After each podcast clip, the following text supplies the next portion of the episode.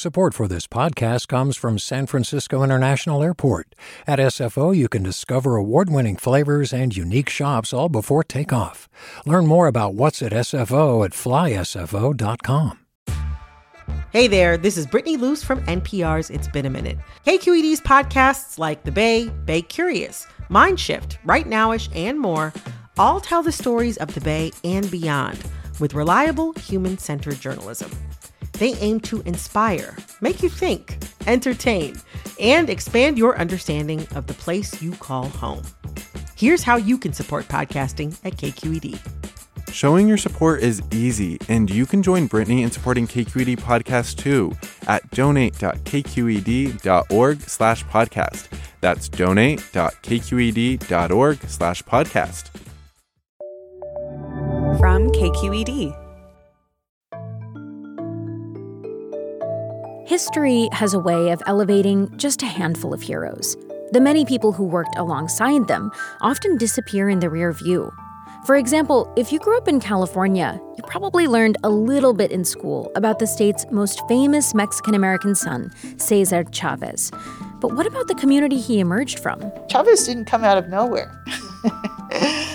he came out of the shoulders of all these other people working for labor and community civil rights. Latinos helped build San Jose and California, a history largely forgotten or ignored. This is the California Report magazine. I'm Aditi Bandlamudi, in for Sasha Khokha. Today, we're highlighting the impact Mexican Americans have had on San Jose through the lens of one Chicana trailblazer. KQED's Rachel Myrow has the story. The valley was just replete with blossoms. All of the orchards were fruit orchards primarily. Blanca Alvarado and I sat down recently at her kitchen table in a sunlit corner of East San Jose. At 92, her body has slowed down and her hair has gone gray, but she remembers with absolute clarity the beauty of the Santa Clara Valley back when this region was agricultural. The fragrance that wafted in the air to this day I will never, never forget it. Before the age of the computer chip or the internet, Mexican Americans fought for and won political representation in this region we now call Silicon Valley. And Blanca Alvarado was at the center of that struggle. She was San Jose's first Latina city council member and the first Latina on the Santa Clara County Board of Supervisors.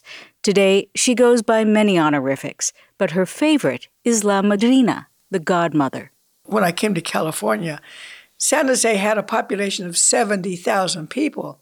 So it was a small burg, you know. This region was then called the Valley of Heart's Delight because it was famous across the country for its stone fruit and veggies. People from all over North America came here in successive waves to pick and process the crops. Born in Colorado, Blanca was 16 years old in 1948 when she came to San Jose with her family. My father always said that I was the best prune picker in the family, but it was a horrifically difficult job. Being on your knees on clots of dirt was very uncomfortable to say the least. Sunrise to sunset, apricots, plums, walnuts, tomatoes. Cesar Chavez also moved here with his family in 1948. At one point, as a young man, he would work in an apricot orchard like Blanca, making less than a dollar an hour. But you know, we earned a living. We had lived in tents for two years. We lived in shacks, tent shacks for two years, until finally we were able to rent a house up in the foothills of Evergreen.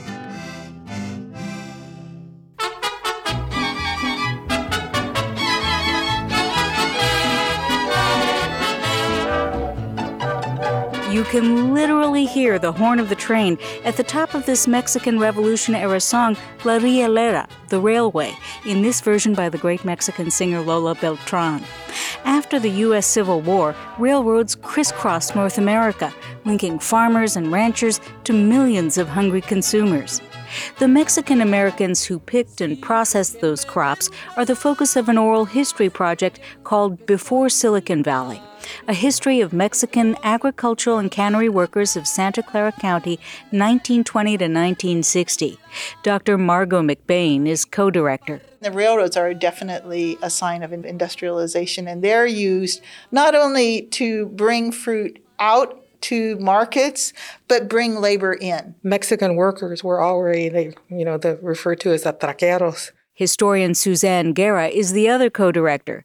For Guerra, as with many on this team, this history is personal. My grandfather was one of those who came in at 14 years old on a railroad car all the way up to Chicago to work.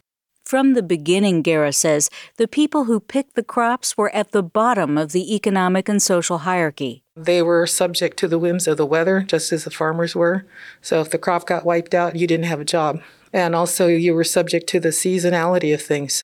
Many Mexican Americans started moving into better paying cannery jobs and the middle class. Economic stability meant more time to make their mark on the politics and culture of the city. And Blanca, a young woman at the time, dove into that political energy. Her career tracks the history of Latino activism in San Jose. Blanca's first husband, Jose Alvarado, was a DJ at a San Jose radio station. It had a very, very strong uh, range all the way to Salinas to Fresno, all the way north to Sacramento. He had a huge following on KLOK. He was the most prominent bilingual radio broadcaster in Northern California. Blanca met him when she was just a senior at San Jose High. He had a record shop and a broadcasting studio on Post Street, downtown San Jose. And so we would come in after school, play ping pong, listen to the jukebox, play Chinese checkers, and that's how I met him. They married in 1953. Five children soon followed. The marriage provided Blanca with a golden ticket of sorts, access to the backstages of San Jose's music scene.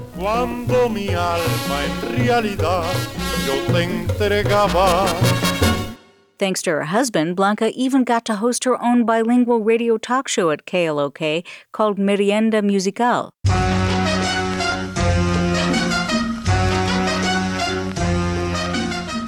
Big acts were homegrown, but a notable exception was Las Hermanas Montoya, who toured in the 1950s with a steady stream of hits, like the million selling single Mucho, Mucho, Mucho. Es que yo te quiero mucho.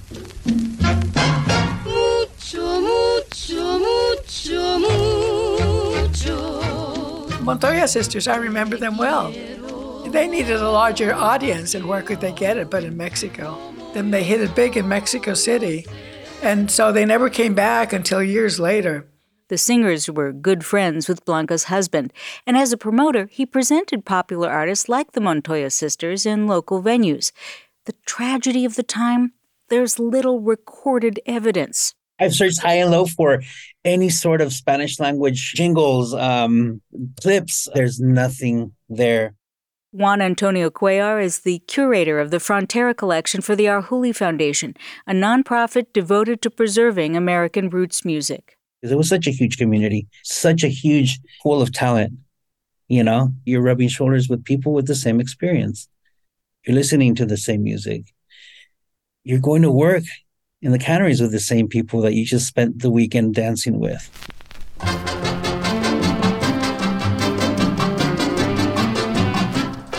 It was, by all accounts, a golden age in both Mexican music and cinema.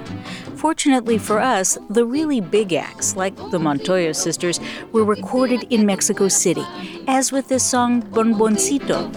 Bomboncito, yo quisiera que tú fueras para mí. From these recordings, we can at least imagine how fun it was. When you went to the big city, you know, you didn't go to San Francisco, you went to San Jose. Historian Suzanne Guerra says that in oral histories she and her colleagues collected over more than 15 years, local elders speak of a time when San Jose drew Mexican Americans from farming regions far and wide, looking for fun and community on the weekends because San Jose had everything. It had the shops, it had the movie theaters, it had the dances, the ballrooms, the clubs, the bookstores. It had all these Spanish speaking services.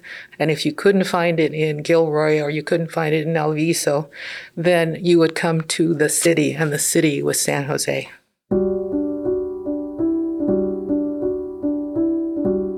Was also a time of political organizing. Guerra says many of Blanca's neighbors in East San Jose, including Cesar Chavez, were Mexican American veterans of World War II, angry and frustrated by all sorts of systemic inequities in housing, infrastructure, schools. They had sacrificed so much, contributed to the American, the Allied victory, and what did this country, what obligations were on the side of the country to its citizens.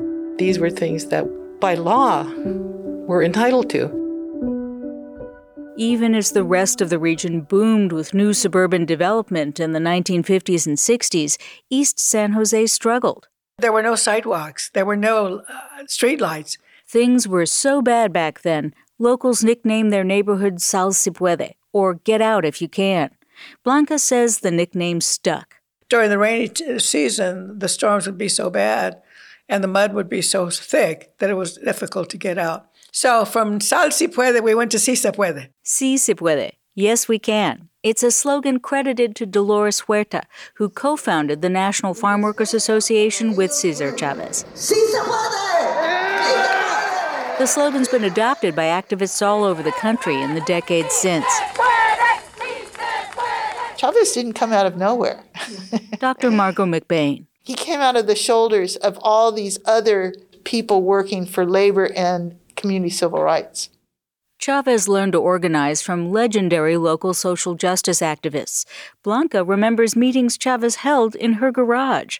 We were partners with Cesar Chavez when he began with the Community Services Organization. So, almost from the very beginning of my adult life, uh, I began to experience a political involvement that was the result of where I lived. Similar to efforts in black communities across the country, South Bay activists decided to tackle the institutional racism of the day by focusing on getting out the vote. But as historian Suzanne Guerra explains, Chicano activists came up against deeply rooted skepticism among Mexican nationals across the western U.S. My own grandfather came here at 14, but he never became a citizen. And the reason he said is that there was no advantage to being a citizen, that he would be treated exactly the same. But young people, like Blanca was at the time, were hopeful about the possibilities for political change, especially with a charismatic leader like Cesar Chavez leading the charge. In San Jose, in Los Angeles, and in other urban communities, we, the Mexican American people, were dominated by a majority that was Anglo, I began to realize that the only answer, the only hope was in organizing. More of us had to become citizens. We had to register to vote, and people like me had to develop the skills it would take to organize, to educate, to help empower the Chicano people. We saw our movement beginning to pick up steam and presence with Cesar Chavez, CSO, and the farm worker call for action as well. So today, when we talk about Cesar Chavez, I think we do it with nostalgia for the man, yes, but for the time that we experienced with him. There was so much excitement, there was so much energy, there was so much goodwill. As the 1970s wore on, the Chicano movement made steady gains, improving conditions for migrant farm workers, establishing Chicano studies in California schools and universities, and getting Mexican Americans elected. It was slow going. Because we were not allowed to be part of the establishment of the rulers of the time, we had to form our own institutions and we had to form our own protest organizations. Blanca became the president of the Santa Clara County chapter of the Mexican American Political Association. She got into commission and committee work. We learned the rules about how to confront government and how to petition government, how to be a voice in government. Blanca helped push for San Jose to switch from at large to district elections, which makes it much easier for political newcomers to win elections, especially from underrepresented areas. Then in 1980, she ran to represent her district and won. That's when she became the first Latina city council member in San Jose. I have maintained throughout my political career that there is nothing that I can do by myself. We live in a tumultuous political time now, and one of the sad parts of our political institutions is the inability to collaborate and to work together for a joint common purpose. Over her nearly 30 year political career, Blanca focused on health insurance and literacy programs for children, expanding access to public green space, and starting the fight to close down a small airport located where else in East San Jose. She played a key role in launching the Mexican Heritage Plaza and getting the park downtown where people protest and party in San Jose renamed the Plaza de Cesar Chavez. But these are the kinds of battles against systemic racism that take years to wage, and the wins typically fade fast from public view. She's saying, my community deserves a seat at the table. I deserve a seat at the table.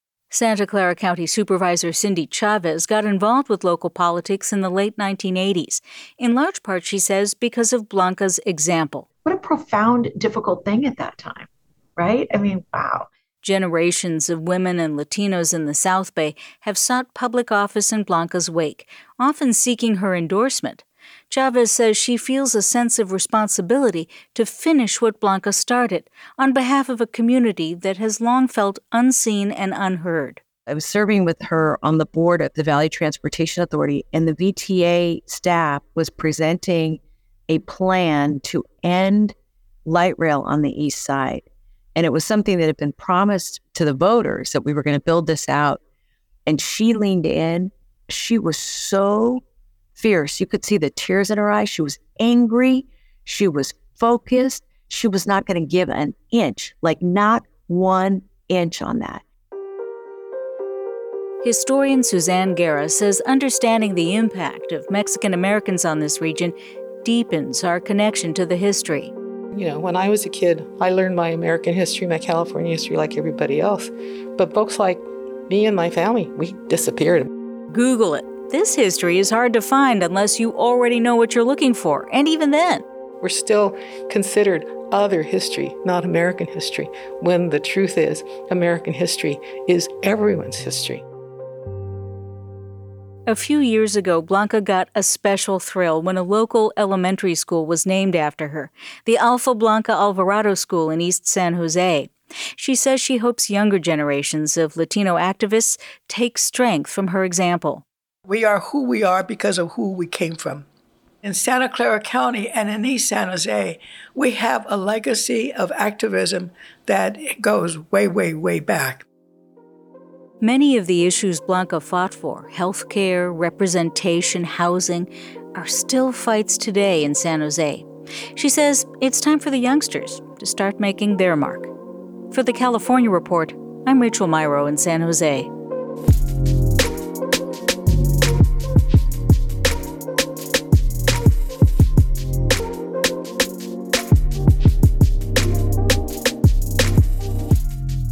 One place where that spirit of activism is alive and well is among the vendors at the Berryessa Flea Market, lovingly called La Pulga or the Flea by locals.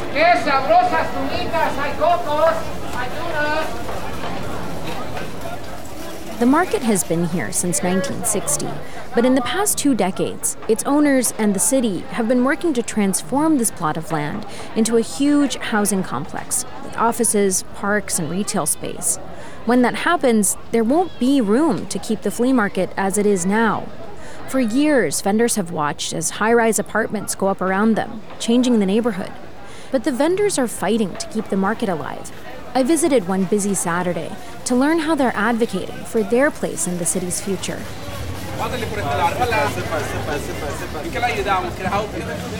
Thank you. The market is buzzing with shoppers and vendors vying for attention.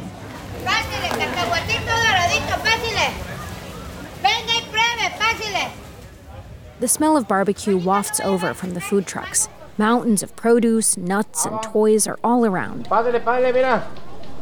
Tenemos cacahuate, español. Cacahuate. I see a Vietnamese woman selling luggage, a Chinese family selling spatulas and strainers, but most of the vendors are from Latin America, and Spanish is the language of business here. I end up in front of a stall selling Mexican candy and piñatas, with characters like Barbie and Bowser. This stall is owned by Maggie Castellon's family. Each style of piñata that you see is a different family that works on the styles. Theirs is one of the oldest businesses in this market. Maggie's parents immigrated from Mexico and started this stall almost 50 years ago, before Maggie was born. I learned how to actually walk, I learned how to speak, I learned how to add and multiply and by doing math and selling stuff at the flea market.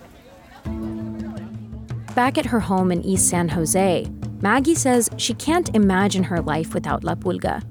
It's where she first got to know people who spoke different languages, who came from different places and practiced different religions. Our next door neighbor were from India, and then we had some from Korea, and I mean, there's just like a beautiful melting pot. Maggie says La Pulga represents the soul of San Jose.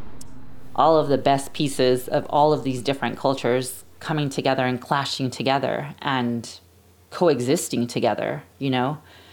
And it's beautiful. When I was little, I didn't want to be there because I wanted to have a normal life like other kids and, you know, stay home on weekends and watch cartoons and do nothing. But now as an adult, I'm like, no, this is the best. Like, I'm so happy that I had this upbringing. The city understands how important La Pulga is to the community, but it's facing pressure from the state to build more housing and meet climate goals. The Berryessa BART station recently opened right outside the flea market, making the plot of land where the market sits the perfect spot for transit friendly development. Enter the Berryessa BART Urban Village, which will have more than 4,000 new apartments and homes, acres of public parks. And it could be a model for other cities.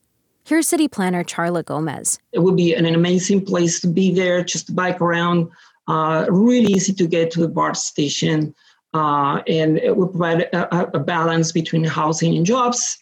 Planners like Gomez imagine the new development will look something like Santana Row, an upscale shopping mall in the center of the city with luxury apartments on top. There's a Lululemon, a hot yoga studio, and a Tesla showroom. Maggie has complicated feelings about that mall. It's a beautiful space, but it is very much non inclusive in that certain you know, socioeconomic statuses are not able to attend that space. She doesn't think Santana Row should be the only model for development. Our culture in San Jose is changing, and it feels like a struggle to try to maintain what it once was. And I think there's people still here like us who are just like, oh no, this is our city. Like, we're not leaving. like many vendors, Maggie relies on the flea market stall to help pay the bills. During the week, she works as a courtroom clerk, but her paycheck only covers some of her expenses. The funds that come from the flea market are able to supply, you know, food and additional payments. The stall provides a flexible job for her brother, who's on dialysis and spends a lot of time at the clinic. Maggie wouldn't be able to make her mortgage without the supplemental income. And Silicon Valley just keeps getting more expensive. Families like hers are barely holding on. Opening a business and having a second income seems to be the way that a lot of the residents in San Jose are having to go. Maggie needs to keep this business alive to stay in the Bay Area, but it holds an emotional space for her too. Her family left everything in Mexico to come to the US. They built their lives here off of this business. She can't just let it go. There's just no way that we can ever quit. Vendors are taking matters into their own hands. Some have led hunger strikes and protests demanding the city's attention. It's working. This year, the city created an advisory council to craft a transition plan for the vendors as the flea market prepares to close. Maggie is one of the members. So, if we want to be included or if our culture wants to be included, then we needed to have a presence at the table where decisions are being made.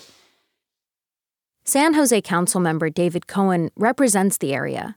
Yeah, so uh, you know, I I raised my family within walking distance of the within walking distance of the flea market. I used to go there on weekends. The City Council has designated five acres of the plan for an outdoor market. Cohen says he's committed to pushing whoever actually builds the project to continue the flea market there. But there's no guarantee the current vendors will get a spot. It was between no flea market there anymore and a partial one.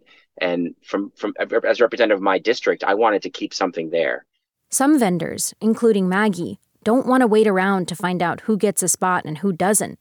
They'd rather pick up shop and start over somewhere else. That's why she and other advisory council members are hard at work trying to find a spot. They're considering the Santa Clara County Fairgrounds, an old airport, even an old garbage dump. The city says it's investigating each option, but hasn't committed to any of them yet. One small bit of hope for vendors the city is having a really hard time finding someone to buy the property and start building. People are worried about a recession. The environment isn't ideal right now, and so chances are the market's going to be open even longer than people thought. It's not easy to operate a small business in this limbo, but Maggie has faith her family will find a way. After all, that's what generations of hardworking Latino immigrants have been doing in San Jose since the beginning.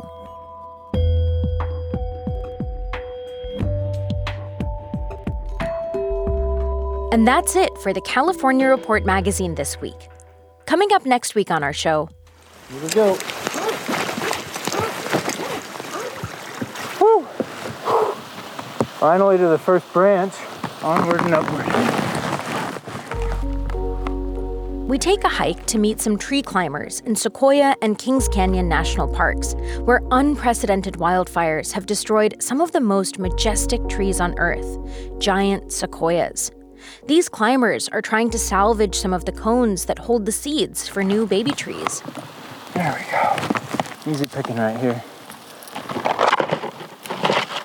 All right, I'm headed down. Stand clear.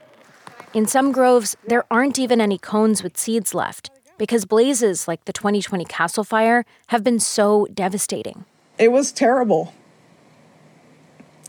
it was really it was like the surface of the moon there was nothing alive climbers are scouring for surviving seed cones so the park can replant trees they want to ensure sequoia national park will actually have giant sequoias in the future and say we have to do something because humans are partly responsible for the destructive fires in the forest. They're driven by 100 years of fire suppression, which were poor decisions that we made as managers and made worse by climate change driven hotter drought. But some critics say planting trees in a wild forest goes against the very definition of wilderness. We don't need gardening in a wilderness. We need wilderness to be left alone for its own devices. So that's the crux of the debate. Just how much should humans intervene? Sequoia National Park may no longer have sequoias, and Joshua Tree National Park may no longer have Joshua trees. And that is. Glacier National Park is probably not going to have glaciers one of these days, for example. Um, I mean, we can't create, we can't intervene on that one, right? but, you know, it is, it, you know, where do we draw the line? I mean, uh, climate change is affecting every ecosystem. We can't go down the line and try to fix the ecosystems that are caused by climate change because climate is going to continue changing unless we solve the climate crisis. Join us to hear more about the debate over replanting giant sequoias next week on the California Report magazine. We're a production of KQED in San Francisco. Our interim senior editor is Katrina Schwartz. Susie Racho is our director producer. Our engineer is Brendan Willard, with help this week from Christopher Beale. Olivia Zhao is our intern. I'm Aditi Bandlamudi, filling in for Sasha Khokha, who will be back next week. This is the California Report magazine. Your state, your stories. Do you love learning about the San Francisco Bay Area? Its history, its people, its unique blend of cultures? Then you should check out the Bay Curious book. I'm Katrina Schwartz, editor and producer on the Bay Curious podcast, and I'm here to let you know that for the month of May, we've worked out a sweet deal for KQED podcast listeners. Right now, you can get the Bay Curious ebook for $1.99. That's right, $1.99. Just search for Bay Curious wherever you get your ebooks or find a link in our show notes. This offer does expire at the end of the month, though, so you'll want to act on it fast. Happy reading!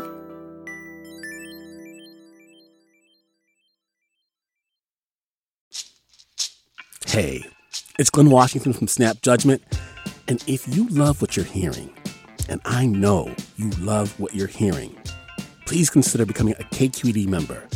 Get special access to cool events, behind the scenes footage, and so much more. Plus, you'll sleep better at night knowing you did your part for the community you depend upon. It's in you.